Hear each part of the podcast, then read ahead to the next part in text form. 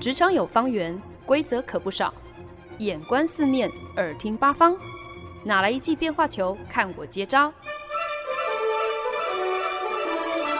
那些老外教我的是 Honey, easy talk, easy work。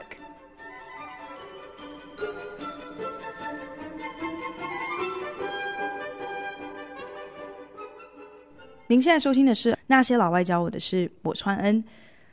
前几天呢，参加了一场公司内部关于潜意识的偏见这样的一门训练课程。说实在，其实一开始的时候有一点紧张哦，想说如果在课程当中被揭发了我的各种刻板印象还有偏见，在同事面前，在主管面前，那该有多丢脸啊。不过后来呢，还是因为觉得这个主题特别有趣，所以无论如何都应该要去报名参加一下，怎么样子都一定是会有收获的。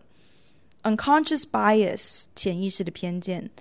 其实我们每个人都是有的。简单来说呢，就是刻板印象嘛。刻板印象之所以会存在，其实就是为了要提供我们在认知上的一个捷径，可以帮助我们快速的处理庞大的资讯，所以我们以偏概全。也因此呢，所有的刻板印象虽然存在着一定成分的根据啦，可是你今天过于概括的去解读一件事情，去判断一个人，快归快，但也因此就特别容易忽略掉很多相对来说更重要的细节。好像我们都蛮习惯的一概认为所有的德国人就是特别的严谨有条理，一板一眼不苟言笑，又或者会觉得所有的意大利人肯定就是又吵又热情，讲话手势特别多。可是这样的刻板印象想当然而不能够适用于所有的德国人或者是所有的意大利人啊。我们对于国籍或者是种族的刻板印象可以说是最为外显的，可是殊不知其实呢，我们潜意识的偏见真的可以说是无所不在，包罗万象。从最常见最常听到的关于性别啊、年龄啊、肤色、身材、性向的偏见，到可能更进阶一点的关于一个人的学历、他们的经济条件、工作职位、他们说话的口音、他们有没有结婚、有没有小孩、他们的宗教信仰，甚至是更广泛的一些偏见哦，关于你的政治立场、你怎么思考问题、你的逻辑，甚至是你的社交圈。以上所列出的全部其实都可以是让我们擅自去替别人贴上标签，当作是非我族类来看待的偏见。很多时候所谓的偏见其实也不见得是为了要去辩证今天谁比较好谁比较坏，谁比较强谁比较弱。更多时候偏见纯粹就只是一种，哇，你跟我太不同了，让我感到无所适从哦，所以我唯一的直觉反应就是排挤你，就是批评你。可是重点就是这些因为偏见，所以造成我们对别人的有色眼光，很多时候其实不是永远都那么外显的。这也就是为什么很多人当被人家质疑说他们种族歧视的时候，他们最常拿出来辩证的就是会高呼说，没有，我没有种族歧视哦，因为你看我身边有这么多的黑人朋友。可是很多的时候我们的偏见其实是不自觉的，甚至是下意识的，跟我们身边有多少不同肤色的朋友、不同性向的朋友其实是毫无关联的。比方说我们可能会不经意的对熟龄的朋友说，哇，这个穿在你身上看起来真年轻耶，虽然表面上好像是在称赞对方没错，可是其实我们没有说出口的潜台词无非就是很惊讶，有一点年纪的对方竟然可以穿着打扮的这样子的年轻哦。甚至有一些的偏见你根本就不需要言语，比方说你邀请一群同事或者是一群朋友出游，会不会常常就是会漏掉某一个人？每一次当然被人家识破了，你可能就是满口的歉意哦，笑说哎呀自己怎么会这么的粗心啊。可是不管今天是有意无意，在下一次独漏人家这样的一个粗心大意，就还是会一而再再而三的发生。又或者在职场中，搞不好听众朋友很多人有过类似的经验，就是你明明才刚刚发表完意见，老板听完之后完全没有任何的反应哦，可是偏偏下一秒钟，当另外一个同事发言，可是他讲的话基本上就是把你刚刚说的话再重复说一遍。这个时候老板忽然之间大梦初醒似的大呼说，没错，就是这样子，你说的太对了。哇，这个时候你心里肯定很不是滋味哦，会想说现在是什么情况啊，为什么我们两个人明明说的内容是一模一样，这样子一前一后，可是老板的反应，老板的待遇竟然会差这么多。在这个当下，老板自己搞不好都还弄不清楚，其实自己是有偏见的，而这个偏见的来源到底是因为同事他的性别，还是他的学历，还是他的年资，还是他的头衔，可能老板自己都说不上来。但是无论如何，这些下意识的偏见就算时而隐晦，自己不易察觉，可是真实的就是充斥在我们生活中的各个角落，在我们最不经意的时候就现形了。所以呢，本周单字 manifest 以这个单字作为主题哦。manifest 其实就是有展现、显明、呈现的意思。以 manifest 这个单字，其实呢就是借机想来跟大家分享关于那些似有若无，常常是在无形中却杀伤力惊人的我们的潜意识偏见，我们的 unconscious bias。 偏见的存在虽然常常真的是难以察觉哦，可是呢至于我们的影响却往往事关重大。几年前呢，曾经就有研究员发现，法官也是人啊，在裁决案情的过程当中同样会受偏见影响，不自觉的因为各种因素而在判决上会有所偏颇。其中最让人惊讶的发现就是在法官审理受刑人假释的案情时，裁决的结果竟然和法官什么时候吃过饭了有很大的关系。研究指出，法官的决策大致上呢，可以依据早餐还有午餐作为分水岭，一分为3个不同的时段。在每一个时段当中呢，同意假释的几率会从一开始的 60%， 随着距离上一次法官进食的时间拉长而不断递减到0，一直到法官休庭，吃完饭之后再开庭，忽然之间呢，假释获准的案例又再创该时段中的新高，然后随着时间拉长又开始递减。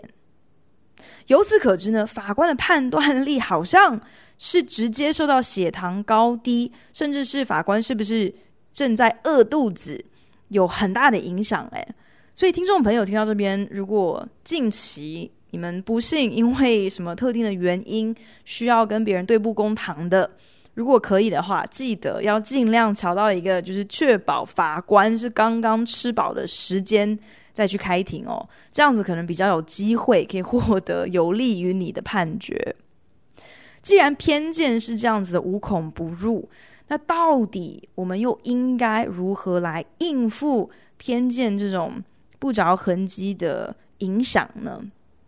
就是因为知道法官也是人嘛，所以呢在这个研究发表之后，总得要想个办法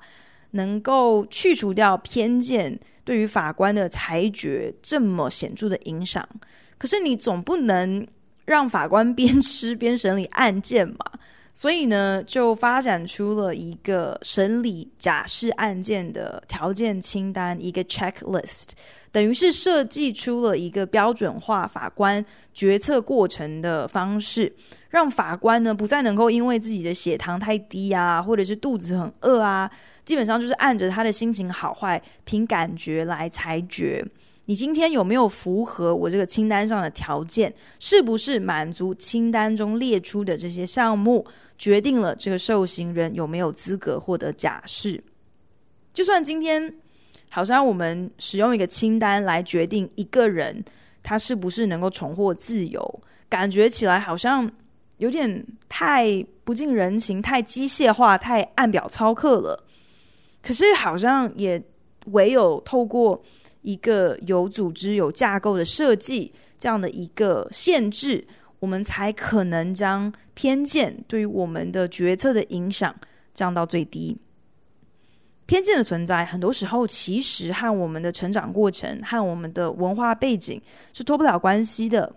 童年时期，不管我们和我们的父母之间的感情如何，他们的一举一动其实我们都是看在眼里，对于后期我们长大成人之后也都有极大的影响的。等到我们进入到学龄时期，这个时候呢，就加入了学校老师以及学校的教材内容，这些外部的刺激更是开始形塑我们的世界观，我们的价值观。等到我们进入到青少年时期的时候，同侪压力也就成为了另外一种对我们来说非常重要的刺激来源。我们很常为了要获得朋友同侪的认同，所以呢，就会开始去尝试去模仿不同的东西嘛。很多时候甚至无关我们的喜好，可是不知不觉我们也就会好像开始去做某些事情，去习惯某些事情，然后就会觉得说，这就是我们的常态。以至于等到我们终于成年出社会之后，其实到那个阶段，我们怎么样子去接收，怎么样子去消化资讯，我们如何面对我们周遭的人事物，会有一些什么样子的反应，好像都已经差不多底定了。各种偏见已经设定完成，今天等到我们长大成人之后，就算想要去更改，虽然也不是说不可能哦，可是真的相对来说就变得特别的不容易。因为我们光是要察觉到原来我们自己对于某件事情或是某种人有极深的偏见，光是要发现我们可能有一些改变、一些调整的必要，这就已经是最难的第一步了。对于性别的偏见，我觉得应该可以说是我们大家最为熟悉的，甚至可以说是最为常见的一种偏见哦。特别是过去这几年来在欧美盛行的 Me Too Movement， 更可以说是逼着社会开始正视，在许多产业当中常常会发生手握权力的男性是怎么样子透过言语上的调戏，甚至是行为上的侵犯来欺侮女性哦。不过呢，因为 Me Too Movement 的关系，这些受害人如今找到了勇气，找到了一个可以发声的平台，可以去鼓励其他的人一起站出来，与自己的加害人对峙，要求正义被伸张。很多人是很乐见这样的一个趋势的，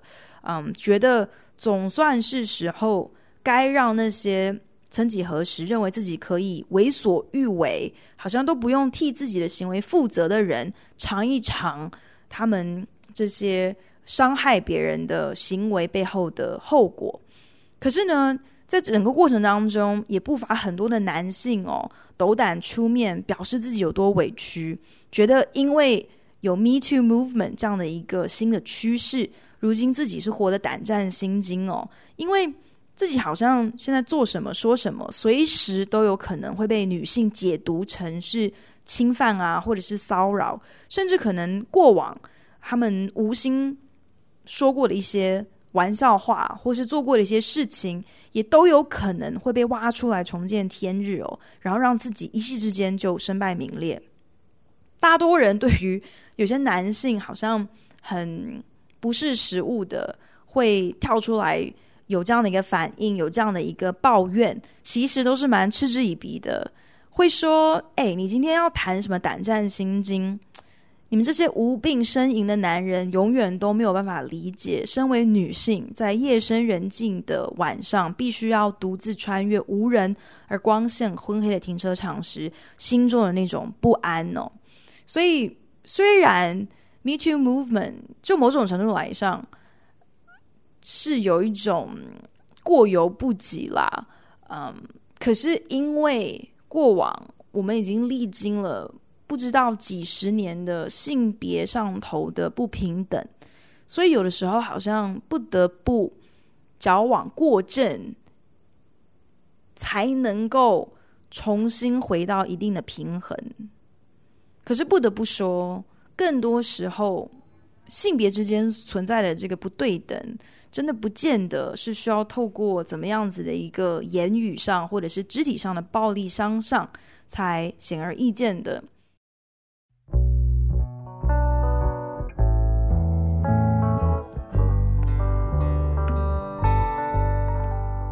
本节目由好家庭联盟网、台北 Bravo FM91.3、台中古典音乐台 FM97.7 制作播出。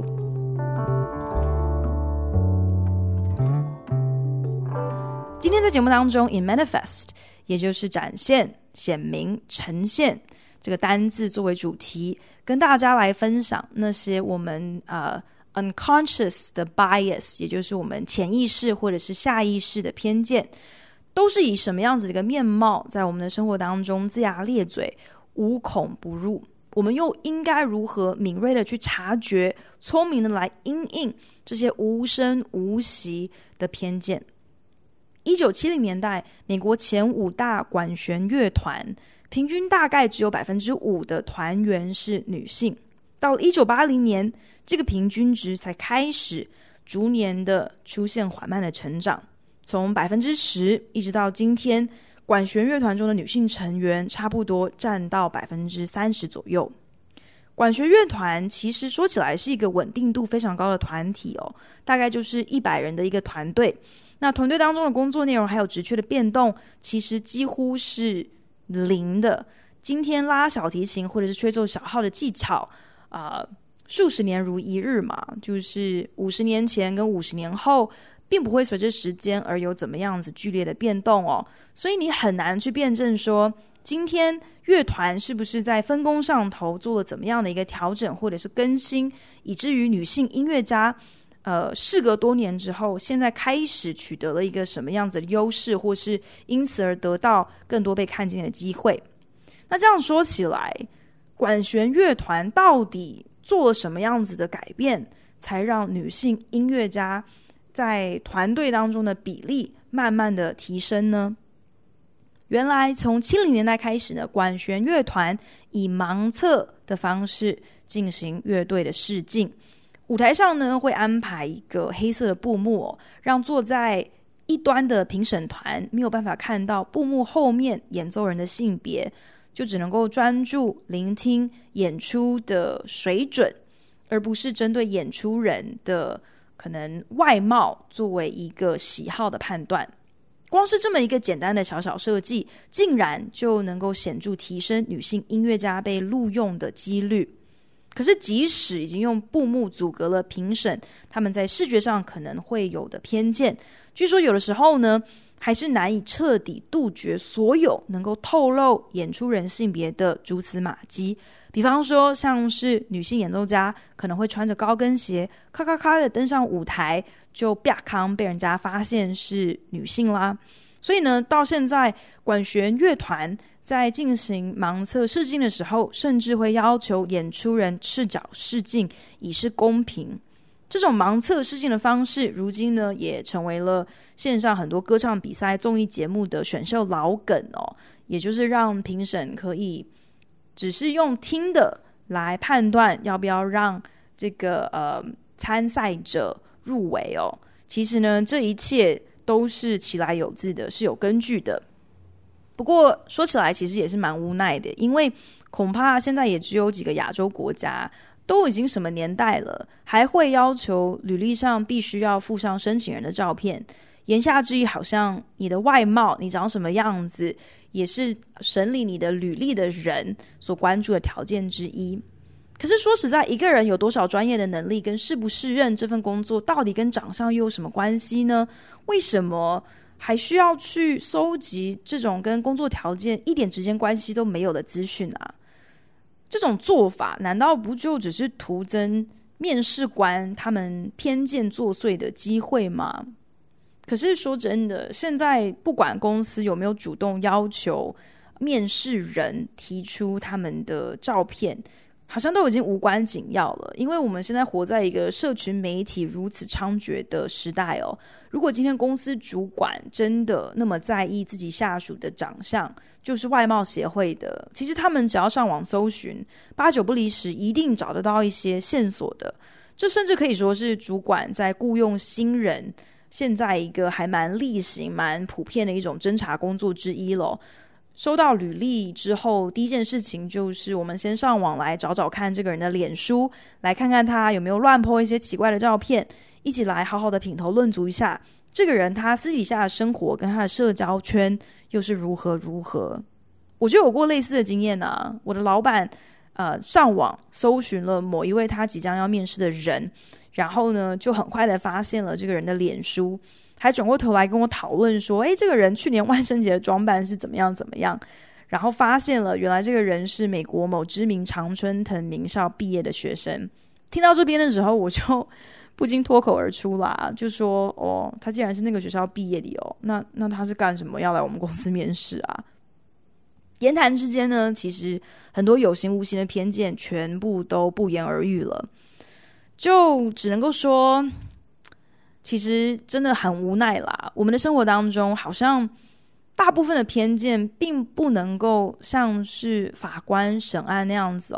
透过一个 checklist 一个清单来标准化我们决策的过程就可以解决的，也不是像管弦乐团试镜一样，好像拉一张布幕就可以剔除掉视觉上会带给我们的那些干扰，也就算是一个解决之道了。那既然如此的话，我们面对我们这些 unconscious bias， 面对他们随时随地会显露的这样的困扰，我们又该如何因应呢？这几年来呢，欧美企业是越来越重视所谓的 diversity and inclusion， 也就是所谓的多元跟接纳。diversity 多元的意思呢，很多时候其实都是比较着重在性别跟种族上的多元啦。很多公司呢就志在要让高阶主管能够达到一个性别比例均衡，以此作为一个目标。可是呢，这很多时候也会让其他所谓的少数族群感到特别的眼红哦，纷纷表示说你今天你不能够只是注重性别比例均衡，这也太落伍了好不好，我们都已经2019年了，你才在那边要求性别比例均衡，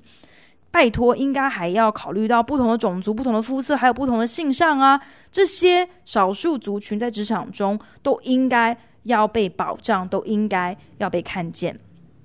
不过平心而论啦，说起来性别的平等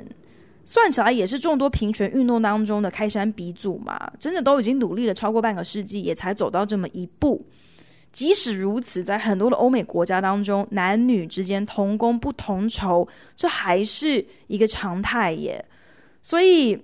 不得不说，其他的少数族群，不是说你们的权益相对不重要，可是人家真的是老前辈，走到今天都还在继续奋斗，要轮到你们可能真的还得撑着点真的就是革命尚未成功，同志仍需努力，你们可能还是得要付出多一些的代价，才有这个资格去争取像是性别平等这样的一个待遇可是所谓的多元性对于企业来说为什么有任何的重要性啊？会不会其实说穿了，这只不过是公司行号某种为了想要跟上时代脚步的噱头，为了要虏获年轻族群的认同所抛出的一个手段而已啊？某一个研究就曾经做过这样的一个实验研究人员呢就设计了一个角色扮演的推理案，然后他们就发现，当你只有一个人企图要破解这个推理案的时候，你的破案几率可能只有 50%。 可是如果今天你找上4个好朋友，4个人一起联手来解题，那破解这个推理案的几率就提升到 65%。 可是有趣的就来了，如果今天你找上的组合是3个好朋友加1个陌生人，4人联合破案的几率竟然是3个不同组合当中最高的。研究人员发现好朋友凑在一起的时候分享资讯的过程其实是相对没有效率的，要嘛就是因为大家的思路还有思考方式其实是一模一样的，不然呢就是因为大家认为彼此的思考方式是一致的，所以今天一旦有人发表意见了，其他人就跟着附和啦，会提出反对立场或者是质疑对方的几率是非常非常低的。反观今天如果你是3个好朋友加上1个陌生人这样的一个团队，其实忽然之间大家就必须要更仔细更谨慎的来解释来辩证自己的思路，没有任何的资讯能够被视为理所当然或者是可以直接被省略的。因为呢在这个群体当中，这个陌生人他可能需要更多的前情提要才能够理解另外3个好朋友对于某件事情既有的认知。可是最有趣的就是研究员事后访问那些4个人都是好朋友，4个人已经彼此熟识的组别，他们往往不管结果如何，不管是不是有成功破案哦，他们都自我感觉特别的良好哦，会觉得在过程当中彼此之间的互动都非常的好，而且会觉得不管怎么样子，他们肯定是有做出正确的推理，得到真正的答案。反观那个加入了1个陌生人的4人小组，今天就算其实他们真的是有破案成功，找到对的答案，可是成员在接受访问的时候回顾这整个过程，往往会提到说哎呀，在讨论的过程当中其实是很尴尬的，其实是不是那么自在的，甚至是很有火药味的，没有人真的是享受在其中哦。这个研究告诉我们多元性是何其重要，因为解决问题的关键往往就是在于你是否能够注入新的观点，在遇到瓶颈的时候，因为每个人的想法不同，才可能去创造出新的契机。你今天跟同质性太高的人处在同一个泡泡里头，虽然可以比较和平相处，大家互动是比较舒服比较自在的，不会有磨合的问题，不会有任何的冲突，可是呢也因此你往往激发不出什么样子不同的火花。反观当我们不得不和来自不同背景还有想法的人圈在一块的时候，虽然过程可能是比较辛苦的，可是呢解决问题的时候却可以不断的有新的创意，不断的推陈出新。只不过要拥抱多元讨论多元思考，最大的难关无非就是在当下的人，即便今天你已经推陈出新了，已经找到了更有创意更好的解决问题的方法，可是你可能都还不自知耶，你仍然是停留在抱怨的一个阶段，仍然是很多的怨言哦，会聚焦在抱怨这整个过程有多么的难受，这整个团队是多么的难搞，大过于专注在你获得的结果，得到了成就感。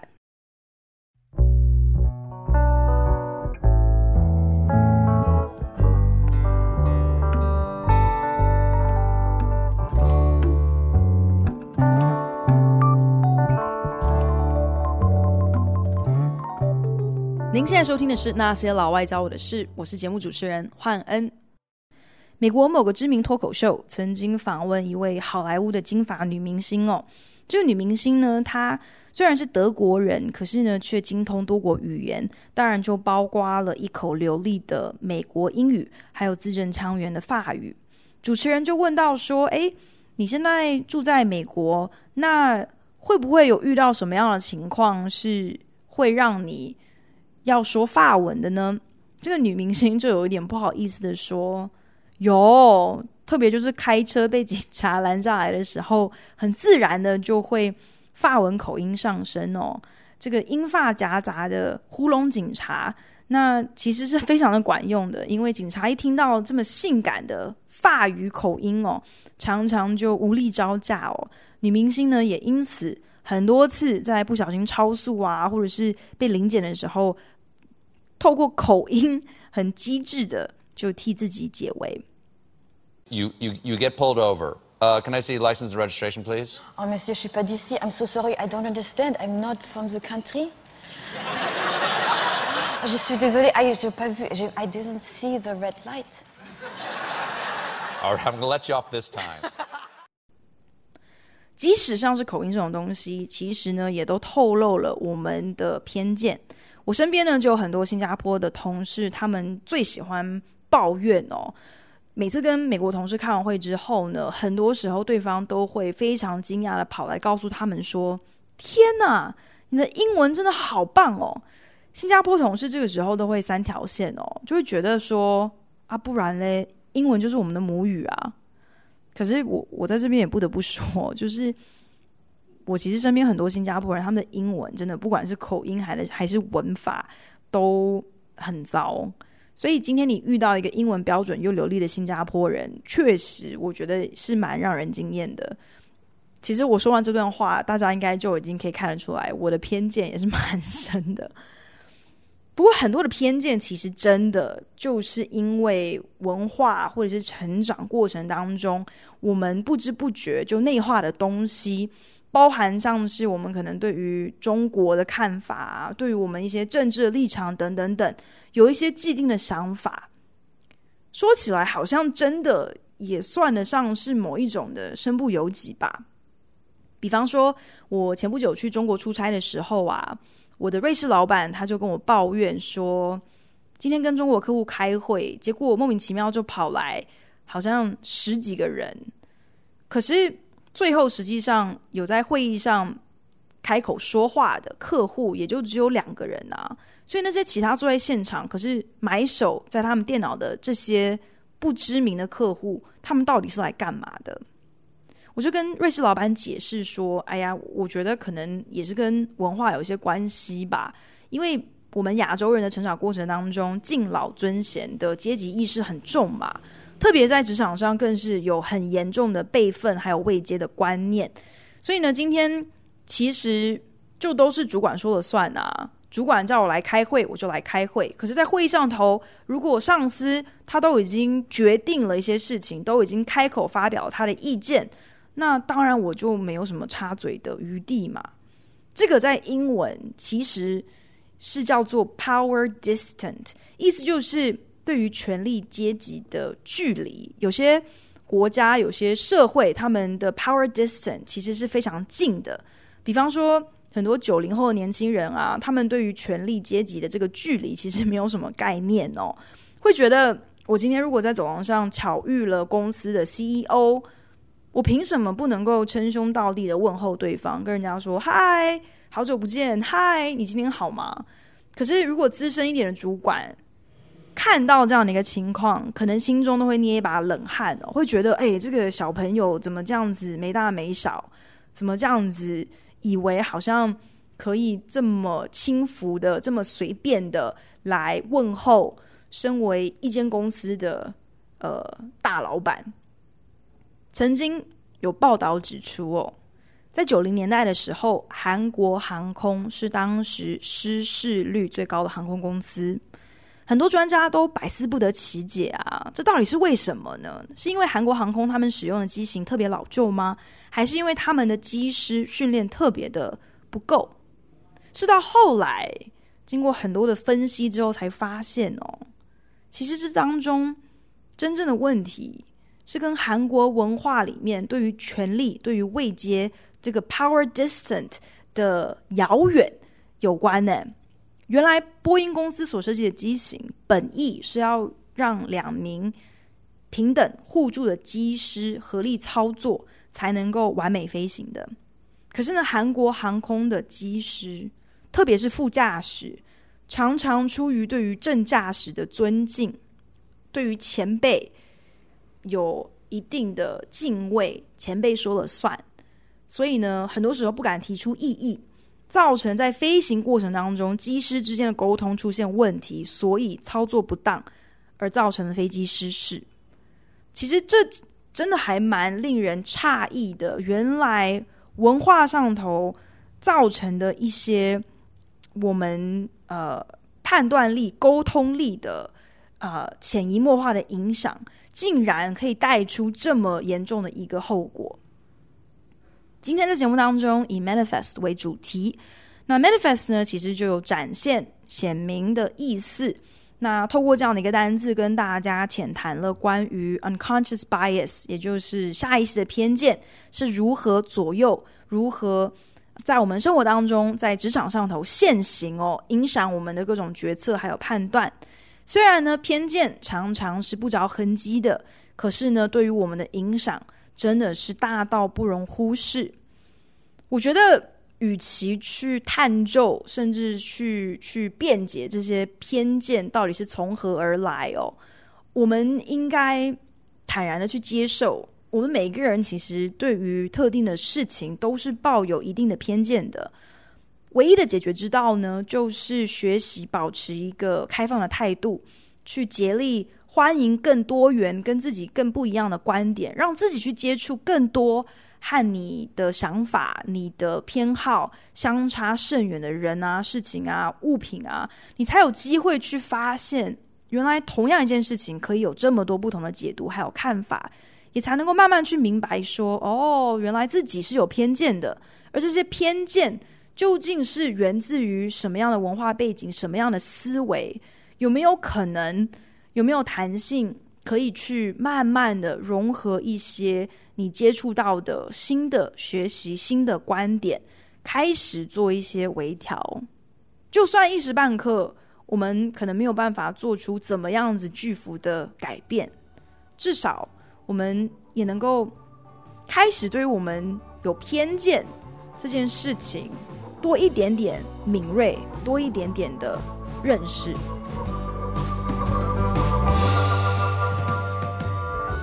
感谢您的收听，如果您对那些老外教我的事有任何的想法建议，我都非常欢迎你帮我到 Apple Podcast 打新评分并且留言，也邀请你可以来订阅这个节目，不管你是用 Castbox、Spotify 或者是任何其他的 APP 平台都可以找到我的节目哦。